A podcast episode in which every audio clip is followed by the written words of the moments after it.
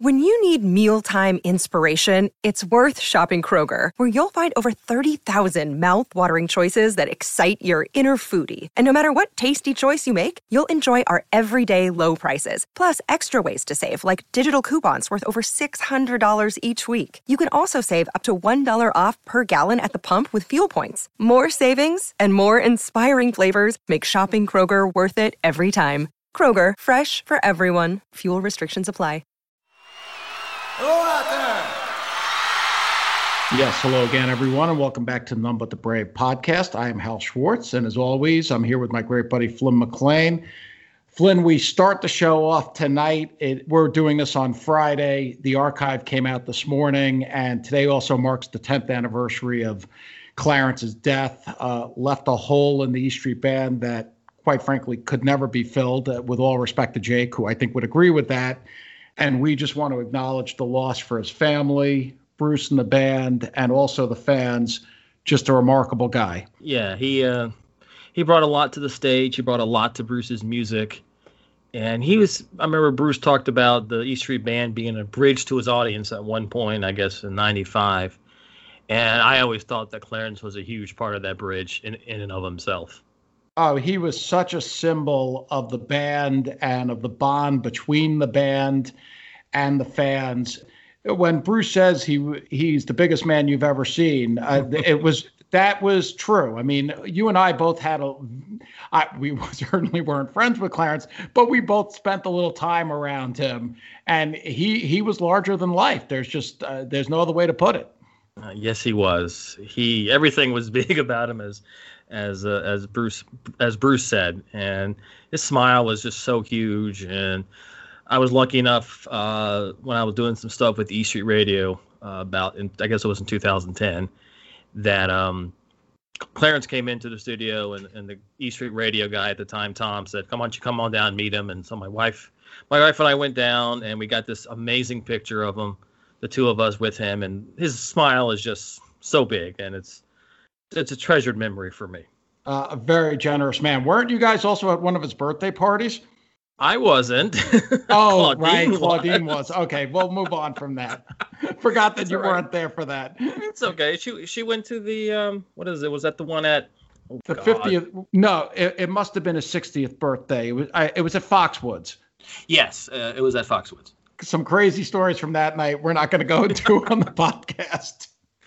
But yeah, they had a great time, and uh, yeah, that was a hell of a show, from what All I right. understand, anyway. Well, again, Clarence is just so missed, and you think of those nights we stood there in the audience, and he was to Bruce's right, and and the sound that came out of his sax, and and the joy he brought so many of us, you and I certainly both included. We miss him. yes, we do. Uh, I mean, Bruce did the best he could. I, he he did the only thing he could on the Wrecking Ball tour, which is you can't replace him with one man. You, No. you got the whole horn section going, and obviously Jake took the took the solos, but it took a it took five guys to to fill Clarence's shoes on on the next tour. Yeah. And he certainly is highlighted on today's archive release, which was, as you predicted it in our archives episode, July 1, 1978, from Berkeley. Uh, two of the tracks were used for the King Biscuit Flower Hour many years ago. Uh, wh- what is your take on today's release? Oh, it's fantastic. The sound is just so amazingly clear. And, talk about Clarence's sound is really clear and it's just right there perfectly in the left channel. I feel like I'm looking at the stage and, and, and Clarence is right there blowing the sax. And obviously, the Darkness Tour was so full of Clarence's signature solos. You know, you got Badlands, you got Promised Land, Jungleland, and he he's all over this one. It, it was very fitting. I don't know if how intentional it was to release this one on this date, but he is that's very appropriate. It worked out well. And Night, don't forget Night, which wasn't played Oh, that yeah. much on the Darkness Tour. Very muscular version. Yeah, it was uh, it was something I think uh, forget which one Eric or Chris in their respective essays pointed out that Night was only done in the early part of the tour and and we're, we're glad glad it's it's it's represented here because it does sound pretty damn good. I've listened to a good chunk of the show. Now, one of the things that caught my ear uh, Chris wrote about on Backstreets, the altered lines in The Promise after he dedicated the song to his pop. And this is one of these fascinating things. And it, it's, it speaks to really why our show exists. And the lines uh, about how he learned real good to tighten up inside, and I don't say nothing unless I'm asked. And when you think about it, coming from the perspective of 2021, of course, we know he's overcome that. Now, he has spoken uh, very eloquently about this uh, years of therapy. and he obviously tells these stories also in the Broadway show as well as other platforms like his book. And it, it's really remarkable to hear those lines sung in 1978 and knowing what he's been through to arrive at Bruce at 70, 71, going on 72. It, it just pretty amazing. Yeah, those those lyrics really hit home, not just for Bruce, but I'm sure for a lot of people and I, to me that's not those are the when he does those that that verse that's that's a better performance right there. And i think you, as you just pointed out is very rare for that for that verse to be performed especially in, in 78 and i don't think it's been done in in the reunion era at all. Um no. I think the, there is a version on the on the darkness box on that thrill hill vault disk mm-hmm. there's a video of the band playing the song in the studio and he does it then. And that's that's probably my favorite version of the song because it's the band and it's got it's got everything in in, in the lyrics the, the, the verse that verse about his father and then about uh you know sleeping in a car and whatever that whatever that line line is at the end of the song. Right. Well, I want to having spend... trouble remembering. Oh, oh, it's fine. I don't think anyone's going to hold it against you that you didn't remember that. well, just, and... just my my Rain Man reputation gets just gets just erodes year after year. I'm going to spend a little bit more time with it. Maybe we'll come back to it in the next episode. I only, and this is a show that was never bootlegged really, so it's really all of our first experience with it. Uh, very impressed with what I've heard so far. Yes, uh, there was a soundboard of the first set and then most of the encores, but as you but as you point out, yeah, the, we did we didn't know what exactly was in the second set. So uh, you've heard the first set before; it's the second set you've uh, you've never heard. All right. Well, I'll pay special attention to that then. I'm gonna let me, let me make one comment on the sound though. This is kind of frustrating. Mm-hmm. I you know as I said, I think it sounds absolutely fantastic, and I'm really enjoying it. I mean, you know, the one listen I've been able to give it, but the in between song banter from Bruce from is just so low. I can barely hear it. I'm oh, trying I... to because there's some cool stuff there. It's talking about the Matrix, uh, talking about the joke about you know I'm from New Jersey. What's that? It was just so so low to hear, and it's kind of frustrating. But you know, it just doesn't take doesn't take anything away from the music. So it's I'll, I'll let it slide. Oh, I, I didn't really notice that, but as I said, I haven't had much of a chance to listen to it yet. Uh, I'm still working through it, but again, maybe we'll come back to it. Now, there is something else new to discuss. Uh, uh, this was a bit of a surprise. Bruce with the Killers on a song Dustland. I guess they originally put it out. It was called the Dustland Fairy Tale, and now it is called just Dustland in the version with Bruce.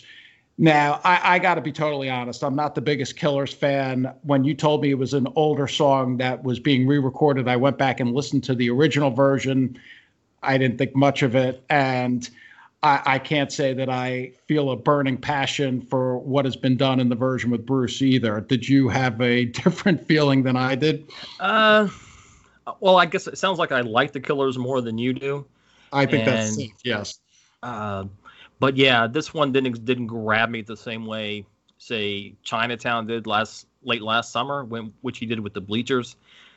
I mean, it was cool. It was good to see him in the video, even though it was obvious they were never in the same room together.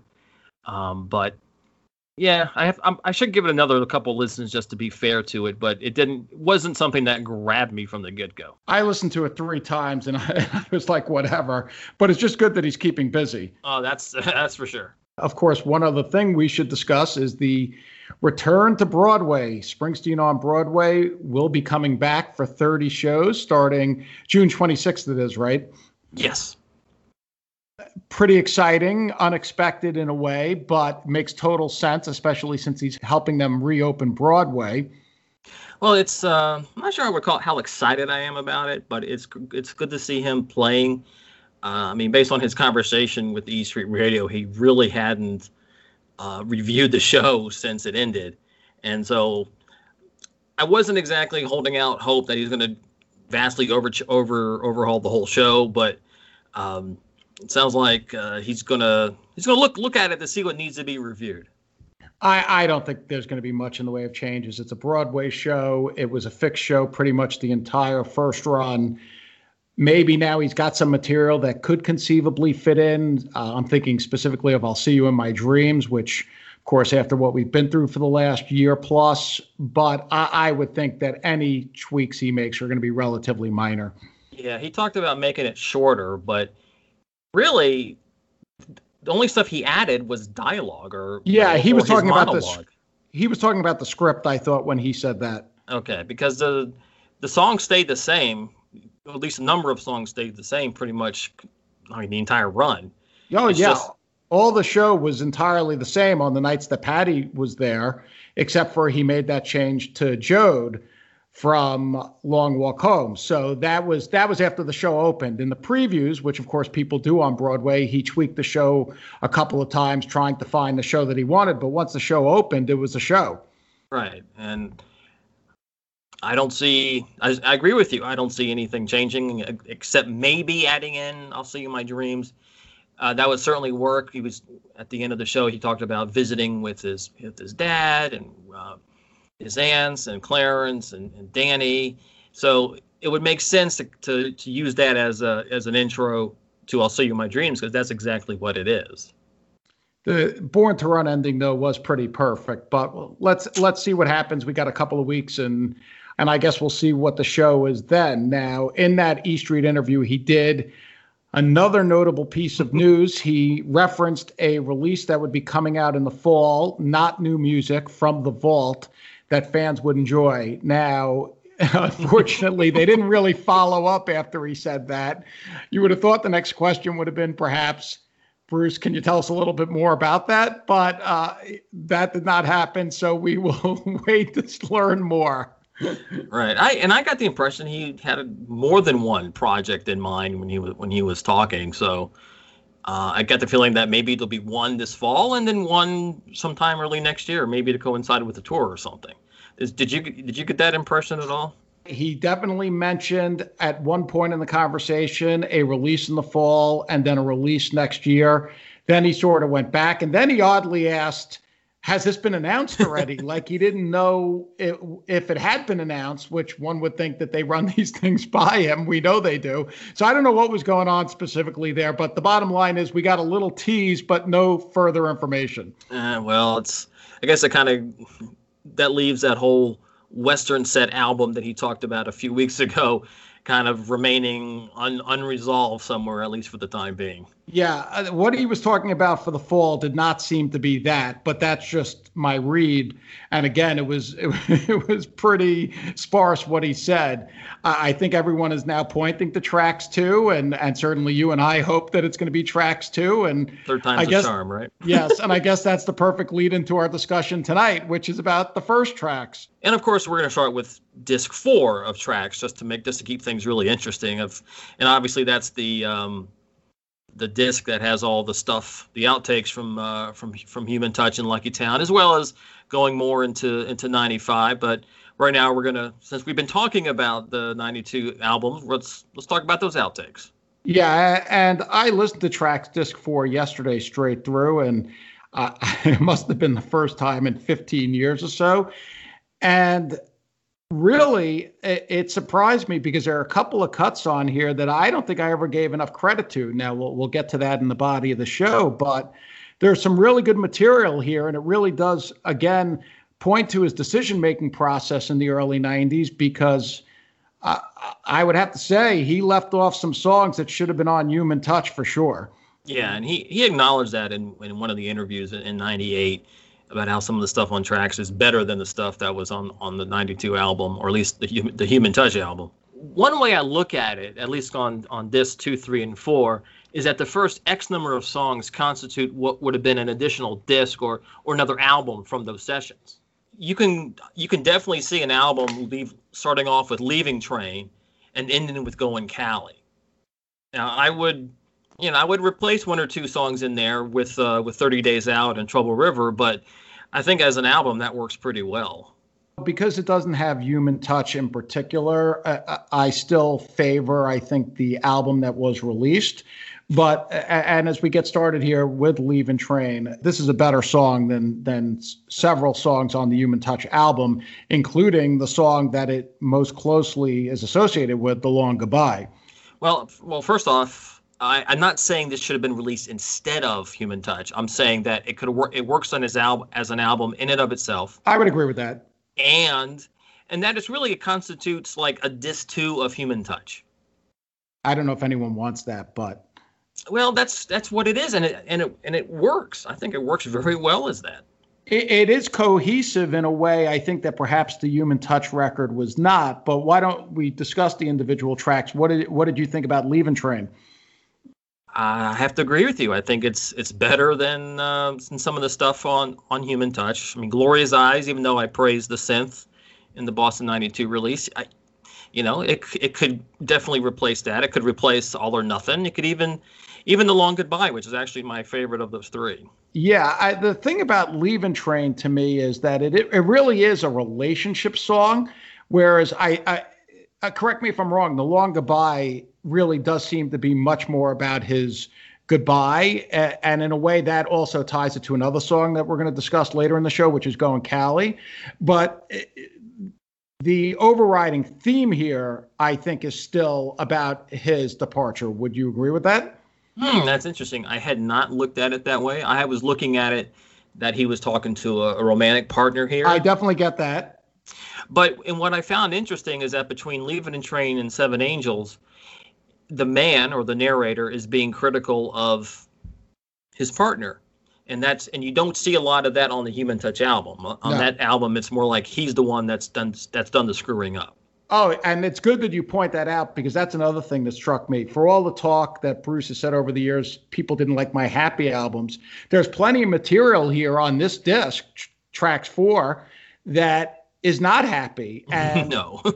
Uh, it, it, far from it. I mean, when we get to I gave it a name and, and stuff like that, what is interesting about it is that he did have the songs that wouldn't have been, you know, these traditional happy songs, and and he chose to leave them off. And maybe he did that intentionally because he wanted to present that his life was changing, and these things were happening. Obviously, we know he got married, he had children, and and everything that followed from that. But there are some strong songs here. Absolutely, I agree 100. percent And Human Touch could have been a much better album. Now, just to put it bl- bluntly. uh, yeah. Uh, well, you talk about replacement, and to me, Seven Angels is like a propulsive rocker. And then you compare it to something like Gloria's Eyes, which I know when we talked about it a few weeks ago, I put it, I refer to it as generic rocker. Right. Seven Angels has a much more interesting feel to it in every way. The lyrics, uh, certainly musically. Uh, wh- I wonder why he left it off. Again, I think my only thought on that is that he was being critical of the person or the, his romantic partner that he was talking to, especially the last line. Seventh angel says you're a liar. Um, but other than that, I can't I can't think of a reason it's it, it rocks. it really rocks. And um, when he played it in Mohegan uh, in 2014, he let you know he let Gary take center stage, and the bass is very prominent on on yeah. the song. And, and, Tommy Sims would have been a uh, would have done a good job on that as well. Oh, I yeah, think on the 92-93 tour. Tommy Sims is an excellent bassist. And I see, and I I saw I envisioned Seven Angels as being as easily replacing Gloria's Eyes in the live show in 92 and it probably would have been a slightly better show. But it's because it has the same kind of driving oh it would have been a much better second set opener than gloria's eyes. There's no question about it. Okay well. Uh, yeah I, I, don't think anyone I, I wonder if well if anyone would argue with that let us know on twitter. Okay um but then I, it had the same the same the same feel of the song at the end where it kind of breaks down into just drums and uh, to me that parallel is just is just too big. The parallel to Gloria's Eyes Yes. I really like the storytelling in this song and, and the way he goes through the seven angels. And of course, the hook in the song musically, it, it's pretty unique for him, especially because of the way the bass is driving the song. Now, we know there's also uh, a host of songs that were written on the bass that we're going to discuss here from Tracks Disc 4. But still, for a rocker, I, it is a most unusual sound for Bruce. Yeah, it is. It's very, very different. Uh, I mean, he's, I don't think I mean, we, we are just talking about the bass right now, but in, I also feel he hasn't really let loose with guitar like this, or at least have a had a guitar driven song like this, um, you know, for for a while, or maybe even ever. Oh, I don't I, know. I mean, we'd have to go through that. that. Uh, we'd have to go through that. I don't know if I'm prepared to declare that. Let me think about it a minute. I mean, a lot of a lot of the songs powerful songs from from uh, from the classic era is very much drums and, and piano. It's Max and Roy, and then like and then it's almost like Bruce and Steve and Nils's guitars are kind of filling in there. It's not really the drive of the song. All right, I'll I'll buy that. Yeah, okay. I would say I would say that. I mean, as I as I said when we started the discussion, it, it, it there's something propulsive about it. It would have been uh, a, an interesting addition to the live show. Obviously, having been listening to Boston '92, which, as we discussed in the last episode, is very very solid. But you think of the second set opening with this track instead of Gloria's Eyes, the show is better. I, yeah. I don't think there's any question about it. Yes, that is. Got to agree. It's it. It would have been an upgrade. Now, the next song, uh, another song that certainly wouldn't qualify as happy, it gave it a name. Now, this song has an interesting history because apparently they couldn't find it when they were looking to do tracks. So Bruce re recorded it in 1998. To me, this song has overtones of two faces as well as the Big Muddy. What do you think? Well, it's interesting you, you mentioned the Big Muddy because. Well, they remember, share a line. Well, yes, they, they talk about the Paris Trout line. But what I was thinking was, remember how I was, I was somewhat critical of Bruce talking about morality. Um, you know, not everybody is afforded morality, and I thought, well, gee, Bruce, you cheat on your wife. That's not, you know, you're not. That's not exactly life and death there. But I think between gave it a name and when the lights go out, you actually have more of an argument for that kind of moral ambigu- ambiguity. Oh, I totally agree. And, and you get in these songs here, he is working out some stuff that had taken place that didn't wind up on the records. Now, again, it's it's an interesting choice on his part. We should probably talk a little about what might have provoked that because he did have what I think are fairly high quality songs here. And maybe he didn't want to go there. Were these songs too dark for him? And at that moment in his life, with a new wife and new children, he decided, okay, that's not what I'm putting out into the world now. I think we also need to point out that, that Gave It a Name was actually part of the bass driven songs, along with Over the Rise, Lights Go Out, and Loose Change, and "Go Going Cali, of course. Mm-hmm. And so I would have, I mean, you know, obviously we would have loved to have heard the original Gave It a Name and that kind of bass ar- arrangement. And it still would have, it would have been, that would have been a very dark album right there. Between it would gave, have. Gave It a Name, Lights Go Out, Loose Change. That's, that's dark. I wonder, is there any evidence that he ever thought about grouping these songs together?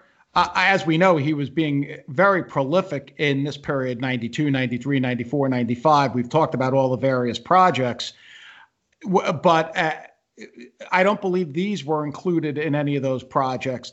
Do we have any knowledge on that? Well, he did mention about having this group of, of the bass of the bass songs that could have been an album. It could have been a genre album. So it wasn't something that he wanted to to really go forth. We talked about this, I think, in the Human Touch episode, right?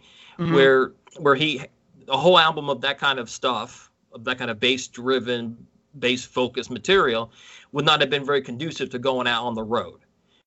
Which is right. I do remember that now. Yeah. Right. And so the you know it sounds like he had at least half an album of, of that stuff done. I mean, between gave it a name, uh, I mean, and the other four or five. So it could have worked, and it would have been different. It would have been much different than what he what he had been doing with E Street. So it would have been a departure, but I don't think it would have allowed him to do what he really wanted to do on the road. Now that we're talking about it, it's surprising that none of these songs ever showed up on, say, the Devils and Dust tour. Uh, well, somebody may have given him a request on the back of a business card at one point, but For what song? For, loose change, but Was that you? yeah, but Oh. obviously it didn't go very far, and if that would have been something. That would have been that would have given that tour, or at least that kind of a wild card, a much darker field than most of the most of that kind of stuff out of the out of left field that he was playing uh, in 2005. Now, ironically, I think the next song, which is Sad Eyes, that, if I recall, that was played once on the Devils and Dust tour, right? Yes, it was in Atlanta.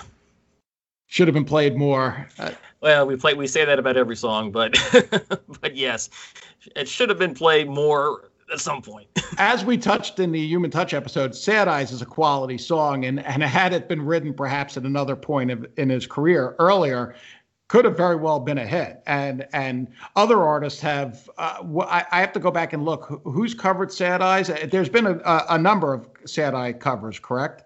yes, I was going to say that my my favorite Springsteen cover or cover of a Springsteen song is "Sad Eyes" by Enrique Enrique Iglesias. I Ah. thought his his pop version that came out around 2000 was just phenomenal. I I I mean I love pulling that pulling that one up every so often and just getting into it. This is another uh, very. I don't know if I should use the word sweet because again, there's trouble beneath the surface here. Always. but it's it's it's beautifully sung and I, this was a song that was really underappreciated and, and maybe because it was buried in a release as big as tracks and uh, of course on disc two and disc three there were songs that fans had been waiting for for decades so uh, something like this is not going to get the same level of attention w- when people are listening to Restless Nights released officially for the first time, I don't think. But this one really, and I know we say it a lot, but this one not only should have gotten more attention, I think, from the fans, it should get more attention from the performer. Well, the the problem there is that it's not. There's no E Street sound. It's more of a pop sound, and That's what you know, makes it interesting. Right, right, it's what makes it interesting, but it also make it very difficult for the E Street Band to play at this point. Oh, I think the E Street Band can play this. I, I would like to hear them try. It probably won't happen. Well, yeah, yeah, I would love to see them try all this. I mean, if they came out and said we're doing tracks disc four tonight, I'm going nuts. You know. Well, that Uh, would be that would be what's got a less of a chance, Rising Tour Archives or that. Yeah, good point. Good point.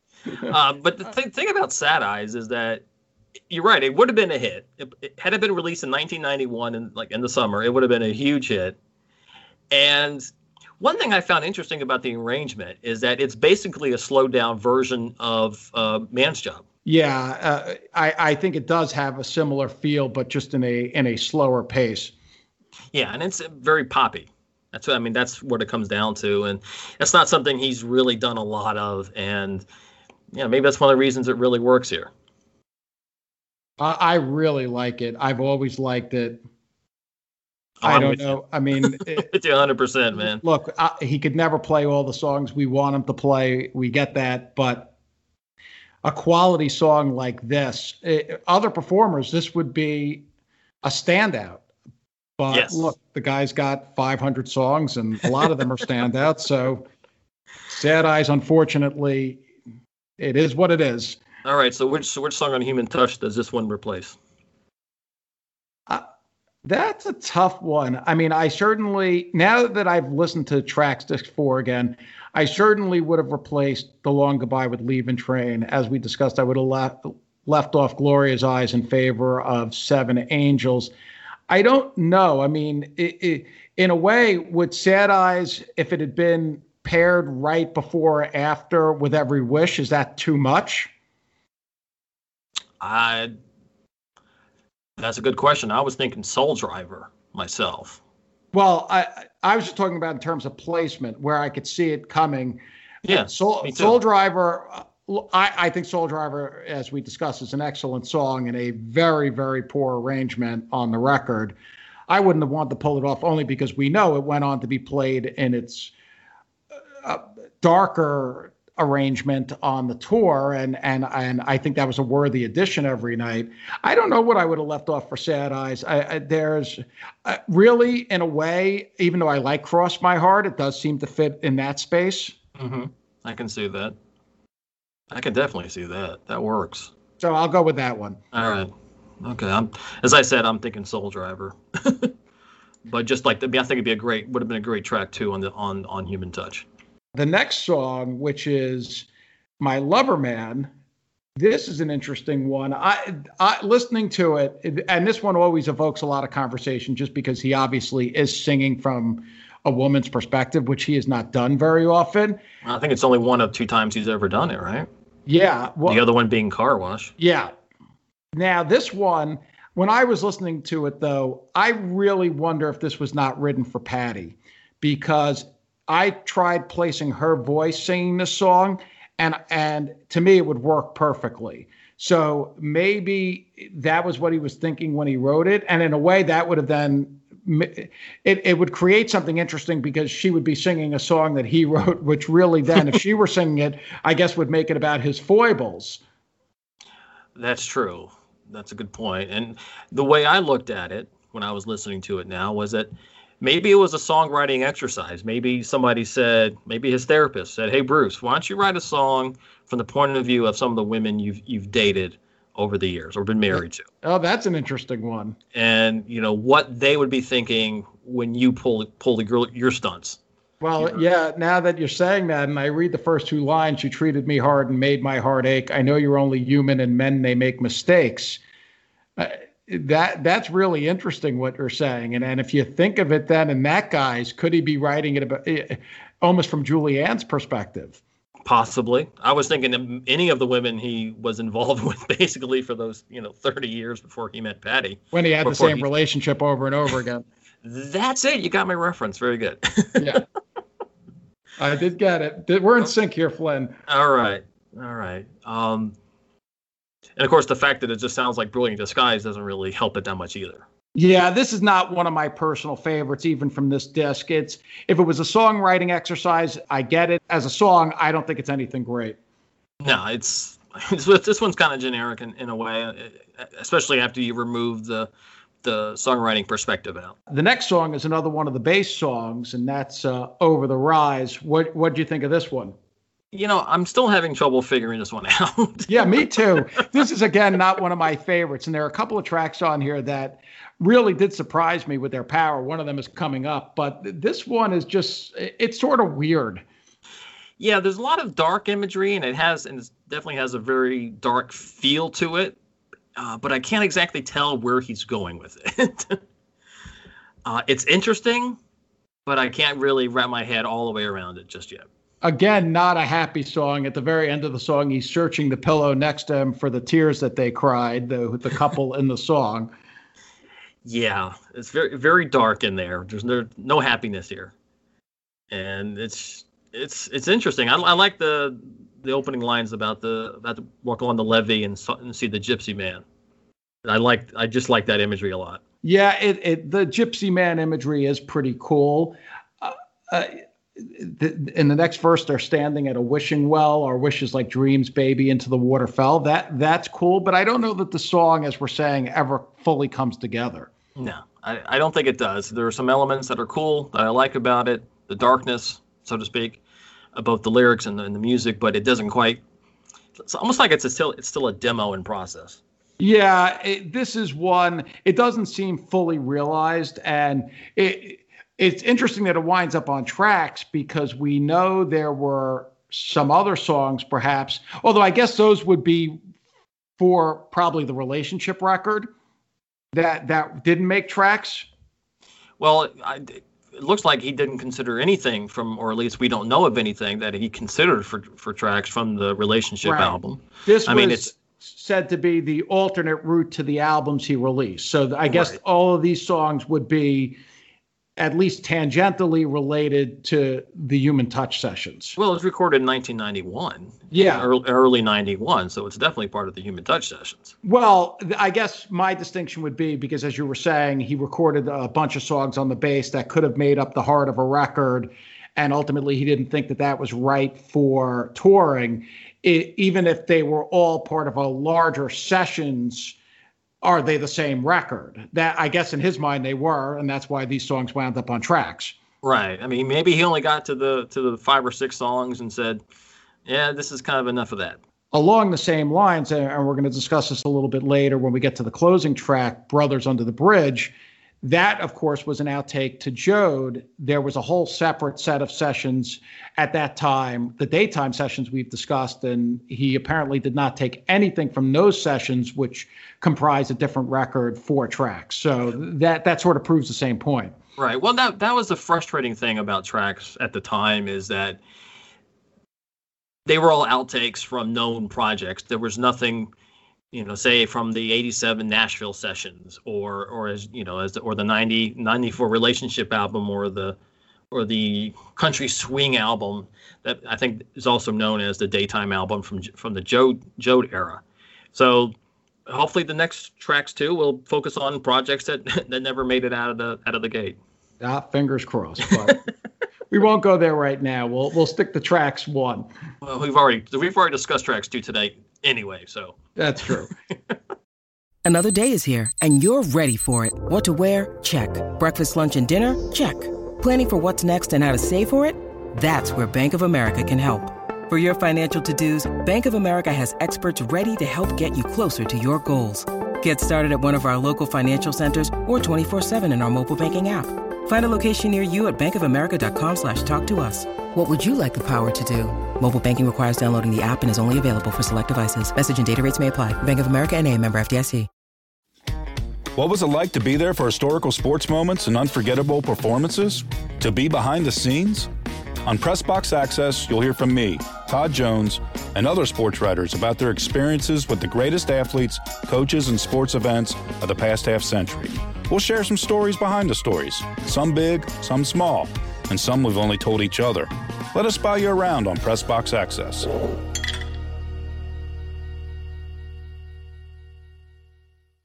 The next track is When the Lights Go Out. Now, this is a particularly interesting track, especially the Genesis we know was written on the bass. He then played it at the Christic. I hadn't heard this song in a while, at least the studio version.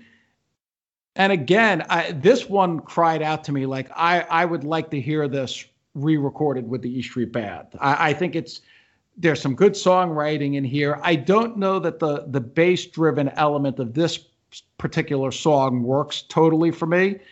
How do you feel about it? Well, as usual, I like I like these things. I like I like I like what he what he released. But when you point out or when you point out that it could be re- recorded by the E Street Band, I feel it could be recorded in some kind of like paranoia arrangement, like yeah, that's similar it, exactly. It's a little too to, bouncy, right? So, you know, pull in something like State Trooper from '84 or Run Through the Jungle uh, in '81. Something totally that brings that like a real paranoia about when the lights go out, what happens. This is one of those things. I don't think we know exactly when this was recorded within the sessions, and so we don't know if it became before Soul Driver and Real World. But this song is afflicted with the same problem to me. It's it's just the the arrangement is is too bouncy for the lyrics and and this is one of this one is particularly dark and I, I, think what you're saying like a run through the jungle sort of thing would would be perfect it's interesting i didn't i never found it bouncy i, I mean some, i hear i hear what you're saying but that riff to me is is more it's not as bouncy scary. as say soul driver right it's more scary and foreboding than something really upbeat and pop like you know, like like the Soul Driver tune as you just said. So I never th- I never thought that was the problem with it. The tracks version never fully worked for me. I think that when you look at these lyrics and and there is some really cool ambiance here. now you say you have a friend, you trust him with your life, you trust him with your money, you trust him with your kids, you'd even trust him with your wife, but yet apparently the friend is not completely on the level uh, when the lights go down. So I, I agree with you fully that it, maybe bouncy is not the right word on this one, but it should have been more ominous. Okay, all right, that works.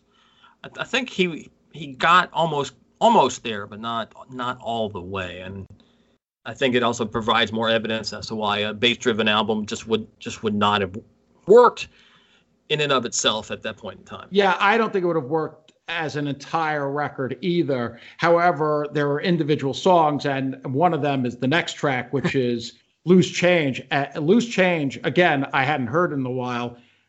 What a powerful song yes. this is. I mean, it, it just totally forgotten. Th- this song, it knocked me out listening to it yesterday. I was I was outside, it was a beautiful day, and I was going through these songs and, and Loose Change came on, and I was like, I just never appreciated this song enough.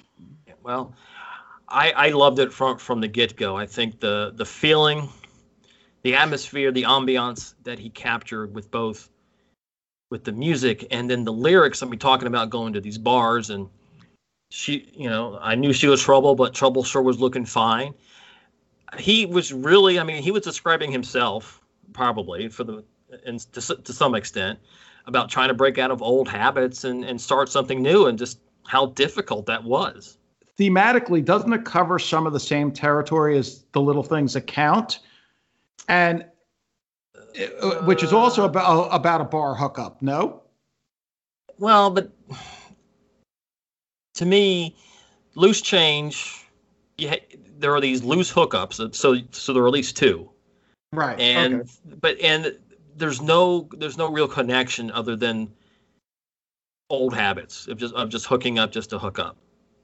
And whereas in, in in the little things, it's kind of he makes it cute, he makes it funny. This woman obviously has a thing for him in in the song, and you know, and it's supposed to be humorous at the end where she sticks her tongue in his mouth, and right.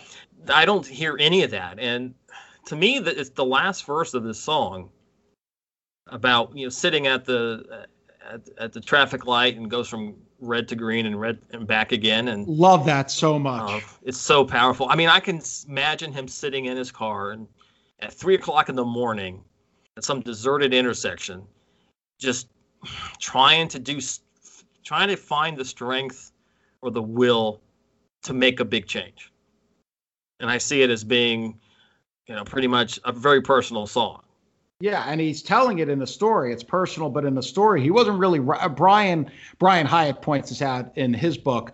This was not the type of writing Bruce was really doing at the time, and and this one sort of comes out of nowhere, and it, and it's so highly effective.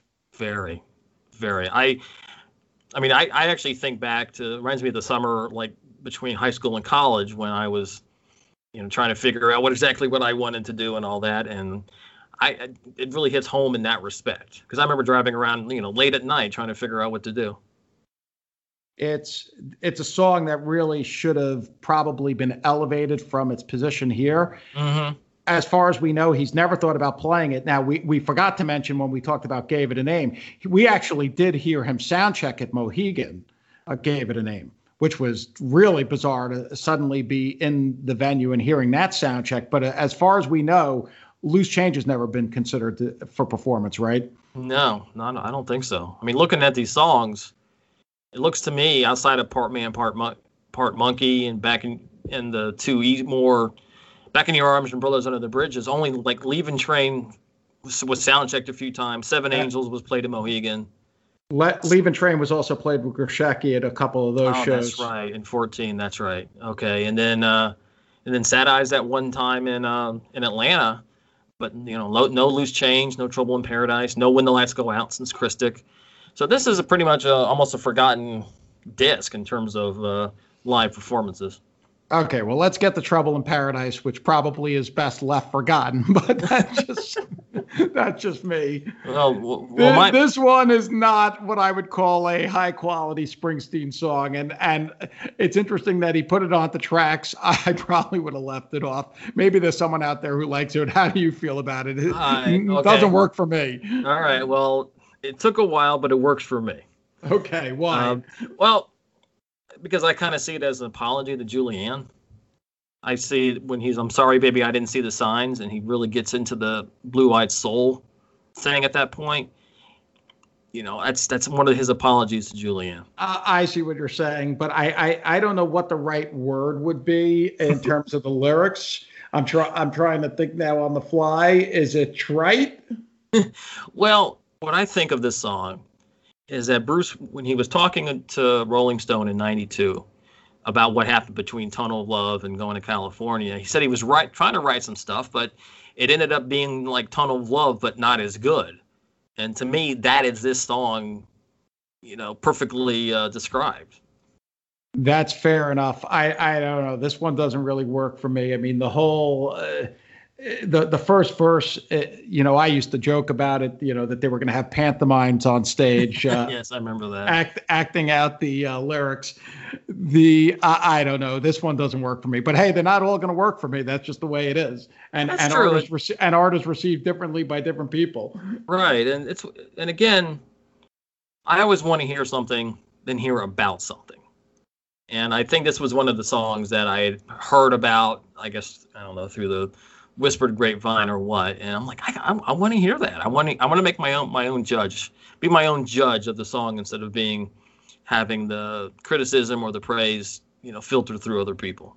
Fair enough. And the next song, which we've already discussed as part of the Lucky Town episode, I know we don't have any daylight between us because Happy is. It, it, it's a beautiful song, and, and Mhm. and as we said at the time, I mean, it's interesting because the guy's singing about being happy, but he sounds, w- would we say, morose? Yeah, I mean, the, uh, to me, the only the best description is that he's content in this song. He's he's happy and content, and not he's not ecstatic. He's not shouting from the rooftops, uh, like he described when uh, when his when his kids were born. But you know, there's a certain happiness and a certain contentness that he's managed to. How am I trying? What am I trying to say here? He's finally found the truce with the uh, with the, with the opposite sex. I can see that. And, and as we know, Happy was, I believe, the last song written for this cycle. In fact, it was written so late, it was too late for Lucky Town, right? I believe that's the case. I believe because because it, was recorded in January of '92, and so it was just just Right. That would have been very, very tight to get it on Lucky Town by by March. right. And well, but going back to what you were you were saying, but corrected yourself. If you didn't know when it was recorded, it would be the perfect transition song between the two albums. Right. I mean, b- between both musically and lyrically. It w- yes, it would, especially the way the synth ends on Happy, and I, and I think as we mentioned in the Lucky Town episode, the the to me the song, the musically it ends on a happier note. However morose he sounds in singing some of the lyrics. That's a good point. It it does it does. well, it does on- sort of soar. It's it sort of soars there at the end. yeah. Yeah. musically it just you're right he you feel his his happiness even if you didn't feel it through the first four minutes of the song you definitely feel it in the last 30 this or so seconds Yeah, and and that of course leads into part man, part monkey, another one of my personal favorites, Flynn, as you're aware of. uh yes well as I as i said i think if you replace part man part monkey here with 30 days out you That got would work for me. there that's that, there's your 12 song 12 song album right there Well, part man, part monkey, which it was interesting on the tunnel tour, and then of course it was a how many different places was it a B side in '92? Yeah, and it just wasn't 92. It, it got extended into 93 and 94 and, you know, maybe even 95. I think I, I, I seem to remember it's on the same CD single as uh, Secret Garden. Um, I think that's one of the reasons that it's so, you know, it's not exactly loved by the hardcore fans is that it just, it kept coming out on all these, you know, Part Man, Part Monkey on the CD single could have been Sad Eyes. It could have been Seven Angels, but it didn't Yeah. have to be Part Man, Part Monkey like It- 10 times. Let's be honest, it's not a great song. Now I will say. He sort of moved me more with it in 2005 on the Devils and Dust tour with the intro, and, and I thought that was a cool arrangement. This arrangement here with the session musicians that he used to record Human Touch, uh, it, it it doesn't really work for me. I mean, it, there's just, I mean, I'm just being. Well, you- you know, I'll leave it at that. you're, you're not the only person to feel that way and i really liked it when i heard it as as the b-side in, in 92 but you know time time can wear down s- s- those kinds of opinions 30 days out i still love Yeah, that's a good one. And and Trouble River is also another good one. And as we know, Trouble River was on 18 tracks, correct? yes Yeah, and 30 Days Out had already been released on as a B side. Now, I guess so. 30 Days Out wasn't on tracks. nope Was it on 18 tracks? nope So there's part of the problem. Like on tracks here, he plops on Part Man, Part Monkey, and 30 Days Out, which was also a B side to the 92 records, w- was not on tracks. And, and that was a song that probably should have been. right i mean that to me 30 Days Out just freaking rocks.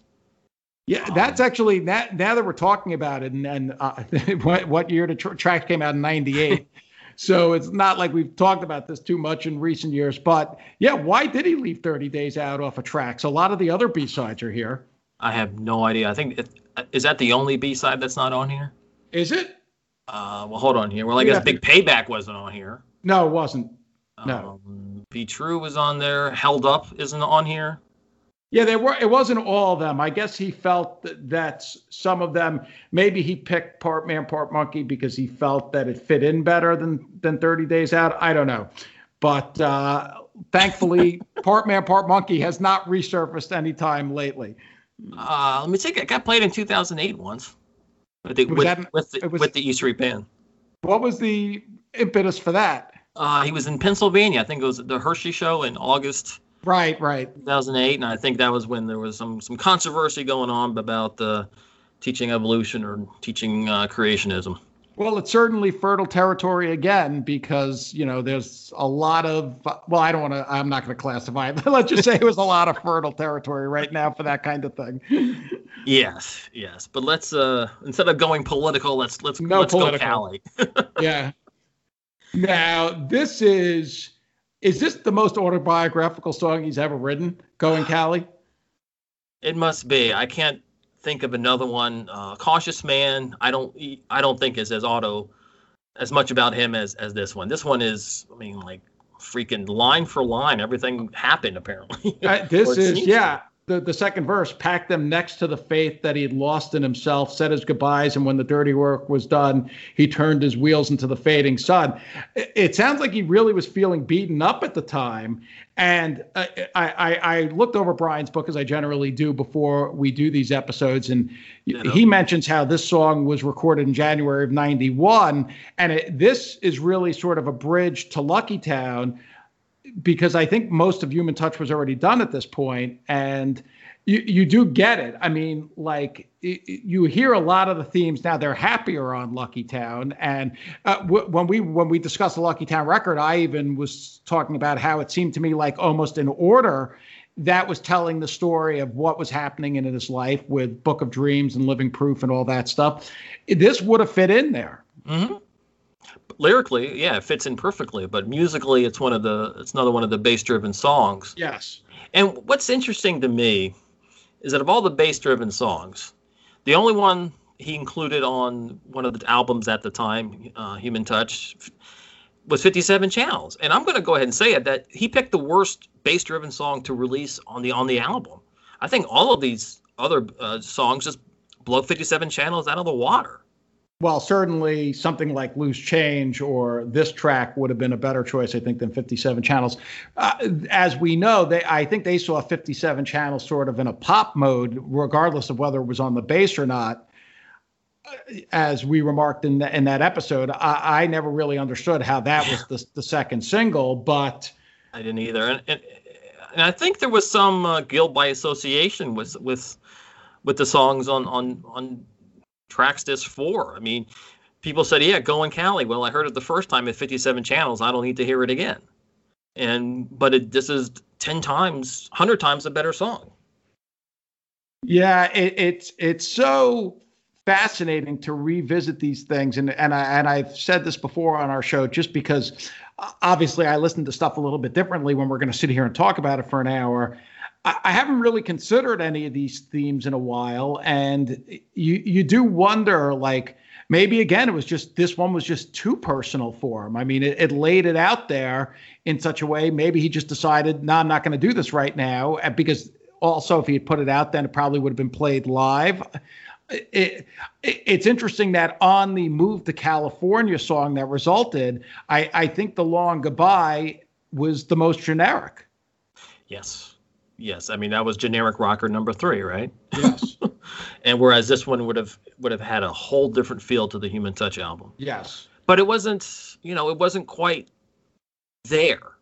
Um, with the Human Touch album, he wasn't quite at that point where all the voices in his head quieted down, and that didn't happen until Lucky Town. Now there are two final tracks on this disc, and they are not from the 92 93 sessions. Back in Your Arms, which is the next song, was for the well, we believe it's for the relationship record, right? Yes, that's what that's what we suspect. I don't think we have any concrete confirmation on that just yet. But it really is here because it's an alternative to the greatest hit sessions, which is where this version was recorded. Right. This is a song I love, and and as we know, in the last 25 years or so of the showstoppers he's written, this is really one of the biggest. When he plays this live, uh, it, it, it is the definition of showstopper. Uh, if you look at uh, many of the versions that have been performed, and I know you like to bring up the Cleveland 2009 version, which which really was uh, he even as we have joked before, he even said at the end, uh, "Thank you very much. Uh, I'll, I'll good night, you. everybody. yeah, good night, good night everybody. everybody. So and then Charlie plays that cheesy organ riff. Yeah, they, they did not nail it here. Now, we, of course, saw the recording sessions of this because it was in Blood Brothers, the documentary, where it was, we saw the band doing it, and it was a very sparse arrangement. And, and that was our all, all our first experience with the song. And everyone went, oh my God, this song is incredible. And then when it came out on tracks, they had finished it and there were overdubs and and the the song still didn't feel fully realized to me and and it doesn't in the studio certainly nothing like it it does live No, I think the well, I think the word you're looking for is, or the, ex- the phrase is too polished. yes that could be it I think it when when they showed it on the on the documentary, it was pretty. I don't want to say rough, but it was it was you could say it was a rough mix of it. And Bruce's vocals were had definitely had more of a almost of a live feel to them. Yes. And then in here, it's uh, here they basically went in and kind of polished all the all the hard edges around it. And unfortunately, in some in many cases, those hard edges are what gave the song more of its soul. yeah and and this song has one of the quintessential clarence solos. I know we were talking earlier in the show. Unfortunately it's it's been 10 years since he passed and you you just listen to the power of what he did here and it, it's just beautiful Yeah, I totally agree. He uh such a well, I think it's you could almost say it shows off, you know, him and Danny. I mean, Danny's solo is That's true That's too. that's yeah, one we of his- shouldn't forget Danny. right. That's one of his trademark solos as far as I'm concerned. And It- you know, one one thing I got to wonder is this easily could have been a hit in the same vein as Secret Garden. Well, this is, I think, a better song than Secret Garden. I know when Caroline was on the last episode, I talked about how powerful Secret Garden was for me as used in Jerry Maguire, and and, and I think that is 100% true. But I think just as a song, Back in Your Arms is a much more passionate, romantic, uh, Mhm. t- just powerful take on on what the singer is singing about that he has lost this girl and all he wants to do is is literally feel her back in his arms. Right. And I feel you put this in a movie, a popular rom com, you know, in the same vein as Jerry Maguire, and this this is top five hit. Or, I mean, at least it could have been in the '90s. I don't think now it, it would work. You know, you, you know what I'm thinking about now? It, back in your arms is almost so good. It's almost too on the nose for a movie in, in a way. Like I, it, it would be like it, it, when you're when you're looking for music, and we were talking about this with Caroline. You want it to complement the film. Back in your arms is such a significant mm-hmm. song. It's almost like it would become the film, and you don't want that from your music. I mean, the brilliance of Secret Garden in Jerry Maguire is how it it comes in. They don't even use that much of it in a way, at least lyrically, and it, it just works because of the power of Danny's organ and and the sax. I, it, it, it might overpower uh, the images that it was attached to. I don't know. I mean, obviously, we'd have to see w- what it was, but to me, "Back in Your Arms" is is a more significant song than "Secret Garden." oh, I, I agree 100. percent Um, I mean, I'm I would I would have prefer, preferred this one on Greatest Hits rather than Secret Garden, and you know, I never thought about that way in terms of the music overpowering some a film, but that's a good that's a good point, and I but I still think it would have been a huge hit at you know part of some some rom com in the you know in the mid to late 90s. The, the thing about it is, Secret Garden, I think, is a little bit more subtle, whereas Back in Your Arms, it really wears the heart on the sleeve. That's true. The way he wails, I just want to be back in your arms. I, you know, again, if you put that over images of a couple, it's almost like, well, you know, it, Well- it, it, it, it's too much in a way in my mind. But again, I'd have to see the circumstance. I mean, could, could it go over credits? Oh, certainly, I think it could. But also, you'd have to think of the movie. Where would it end with the where the song fits? Where the guy is screaming he wants her back in her arms. Most movies have probably concluded with the couple back together. So I, I don't know. Again, we're we're getting off track. That's a good point. That's a good point. But still, we agree it's one of his greatest love songs. I think it's his greatest love song. Uh, just And- incredibly shocking that it winds up buried on tracks disc four. And uh, I know we say this a lot, but this is a song. It, it, th- Back in Your Arms, for any other artist, would be played every night. I mean, that's not even a debate. Uh, any other artist would be falling all over themselves if they had this song. Yeah. And then Bruce plays it, you know, what, five times on the reunion tour and how many times since? Like, you know, with at least with the E Street Band, like what, five, four? The, Ah, the every thing that's always fascinated me about that is he clearly knows. I mean, the Mm-hmm. minute the song starts, he hears the crowd reaction. The thing about Back in Your Arms is, as an outtake, it gets such, uh, the Cleveland being the best example, it gets such an amazing reaction from the crowd, whether they know the song or not. I mean, this is pure magic when it's happening. Yeah, his intros about if you know, that's a do- that's the door slamming on your face after after you've done something really really bad. Uh, he he really builds it up perfectly, and that's unfortunately I'm sure that's from experience, personal experience, but that intro really, I mean, it it, it resonates very strongly with with a lot of people, if not all people. Oh, yeah. uh, It's just, what a great song that is. Gonna I- ten minutes ten minutes about one song here. yeah. Okay, so let's move on to Brothers Under the Bridge and and we'll finish up. This, of course, is a song that is related to the Joad record and was featured prominently on that tour. It, it, this is a high quality track.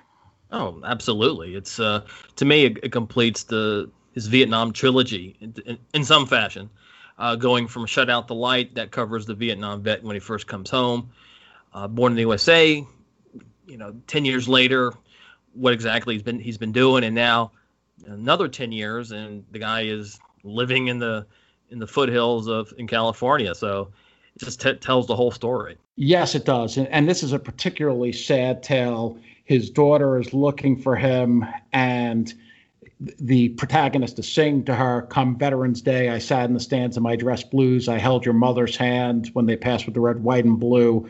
One a minute, you're right there, and something slips. This is a, song about someone who is slipping away from society, as, as you noted, living in the hills of Los Angeles, and and in many ways, even though of course this song is many years before, this sort of storytelling and caricature, if not necessarily the musical flavor, would seem to fit on Western stars to me. What, do you agree with that? Uh, yes, I do. Uh, from the storytelling perspective and and just the the mental attitude and the mental place that the protagonist is in, it that's definitely because a lot of guys on Western Stars are are slipping away, and this guy he he's on his way. Now, refresh my memory. Was this song played? It was played once on the reunion tour, right, in Barcelona? Yes, opening no the second night, April eleventh, nineteen ninety nine. yeah, that was the one night. Uh, speaking of your trilogy thought, that was the one night where he did the hybrid partial acoustic into full band born in the USA. Yeah, and if memory serves, he did the um, the he did USA prior to Brothers, and I I think if he had reversed that, if he had played, what he did was he played Born in the USA, first first bit acoustic, then the full band, and then he went to Brothers, and then he went into Light of Day. I always felt that that was kind of a clunky sequencing, if just from the pacing perspective. And so if he had done Brothers first, then segued into the Born USA acoustic, and then the full band to, really to really get the place going, and then you slam into Light of Day, I think that would have worked mm, would have worked much better. See, I always felt at that point he was trying to protect the song, and that's why it was partial acoustic, full band, and then followed by the Brothers Under the Bridge, which sort of it, it, it, gave it uh, much like he did in 2014 in the United States with the Wall, where the Wall was played in the Born in the USA. He was really giving it in a context where it would be very hard to misunderstand the meaning of Born in the USA. Right, but you just said the Wall into Born in the USA. That's true. Uh, if he had played Brothers into Born in the USA, I think it would have been. I think the pacing at least would have been much better, much sharper. Yeah, well, it was a very weird sequence to be sure, and it was never repeated again. no, well, in fact, that was the only full band performance of USA on that tour, and the only performance of Brothers Under the Bridges with the E Street Band or Bridge singular. Right, uh, we got to keep band. the song straight. uh, until what? I mean, he did in 2014, right? So yes. it's uh, yeah, both of them got a long, long rest after that one outing. The quality of the songwriting here, and it's uh, needless to say, in the entire Vietnam trilogy, "Shut Out the Light" and "Born in the USA," "Born in the USA" in particular, one of his best written songs, in my opinion. Just this is really brilliant stuff, and it, I don't think they've ever all been played together, except maybe there was one night in San Jose in 1996 on the Joad Tour. I actually helped bring that about because. Uh, I requested shut out the light. I gave Landau a note before the show, and it, it, was, I think, the only night where he played Shut Out the Light, Born in the USA, and Brothers Under the Bridge all in a row. But it, it was just really, really cool to see those songs together. And, and I guess we'll have to go back and look. Do, do you recall were the, were the three ever played together anywhere else? I don't think so. I, I think out of, out of that out of that trio, the Shut Out the Light will be the biggest wild card, and that hasn't been played I don't think it's been played since the Joad tour. so, but whereas obviously USA and Brothers Under the Bridge have been. Yes, they have, and uh, you know, again, just a, a, beautiful song and and a, a, really fitting conclusion, I think, to Tracks Disc Four. I don't know if there's any other outtakes from Joad. They certainly didn't appear on Tracks. we know there are the daytime sessions, as we mentioned earlier that's really related to a different record, one that hasn't been released yet, and maybe we'll get a chance to hear that sometime soon. Hopefully someday. But let me quickly re- correct myself, Hal. Okay. Uh, Shut Shut Out the Light was indeed done on the Devils and Dust tour. So. Oh, okay. Right. was it on the pump organ? Yes. Okay, I do remember that now. Yes. So, so yeah, I think the the daytime and the and the nighttime album done in the summer of '95 are definitely different projects. So, and that's about it for this show. We're going to wrap it up. Now, we do want to tell everyone about the next show because we're very excited about it. We're going to have the four men who are responsible over the 40 year history of Backstreets Magazine for running the show there. What, what are their titles, Flynn? Were they editor in chief? Uh, uh, I, I, don't want to get it wrong. I think it was basically managing editor. oh, managing I mean, it may editor. not have been. Uh, they may not have concrete or firm titles. Everybody everybody did what what they what needed to be done. So, uh, but I think managing editor is probably the best one, and founder, of course. And you go back to go back to Charles uh, Cross. And and very fortunately, we have so together we have Charles Cross, Erik Flannigan, John Pont, Chris Phillips, all going to be on the show with us. Or actually, it's going to be two episodes. The two will comprise our season finale. And we recorded this about a week ago now. We had a great time. I, the, the four have never spoken anywhere together publicly. And there's just, it, there's a lot of great information that we think people are going to enjoy hearing about the history of the magazine, the relationship between the magazine and the organization, the fans, E Street Nation. It, it, I'm looking forward to hearing the final product. yeah, we haven't even finished uh, putting it all together yet, but uh, it was a lot of fun, and I, learned I learned a lot of a lot of stuff, and I, I think everyone else are are, are really going to enjoy it. Yeah, it was a real treat for us. It really was. So be on the lookout for that. I believe the first part is going to be out July 6th, and the second part will likely be out July 15th. So uh, put it in your calendars. Well, just download the show when you, as you normally do when it comes out, and you'll that, be fine. That is true. The good thing about podcasts is they just sort of show up there automatically. that is a cool thing about subscribing to podcasts, isn't it? Yeah. So, and on that note, we're going to do our usual spiel here at the end of the show. None But the Brave is a presentation of Bull Market Entertainment and soon to be a part of the Evergreen Podcast Network. If you want to reach out to us, you can find us on Twitter at NBTB Podcast, and our website is nonebutthebravepodcast.com. So for Hal Schwartz, I'm Flynn McLean saying thanks for listening, and we'll see you further on up the road. Thank you so much. We'll be seeing you. Hey, what's up? My name's Lurk, and I'm the host of Lambgoat's Van Flip podcast. Every week, I have in depth conversations with bands from all over the scene, big and small. We also like to keep our finger on the pulse and showcase up and coming bands on the show as well. So come check out Lambgoat's Van Flip podcast.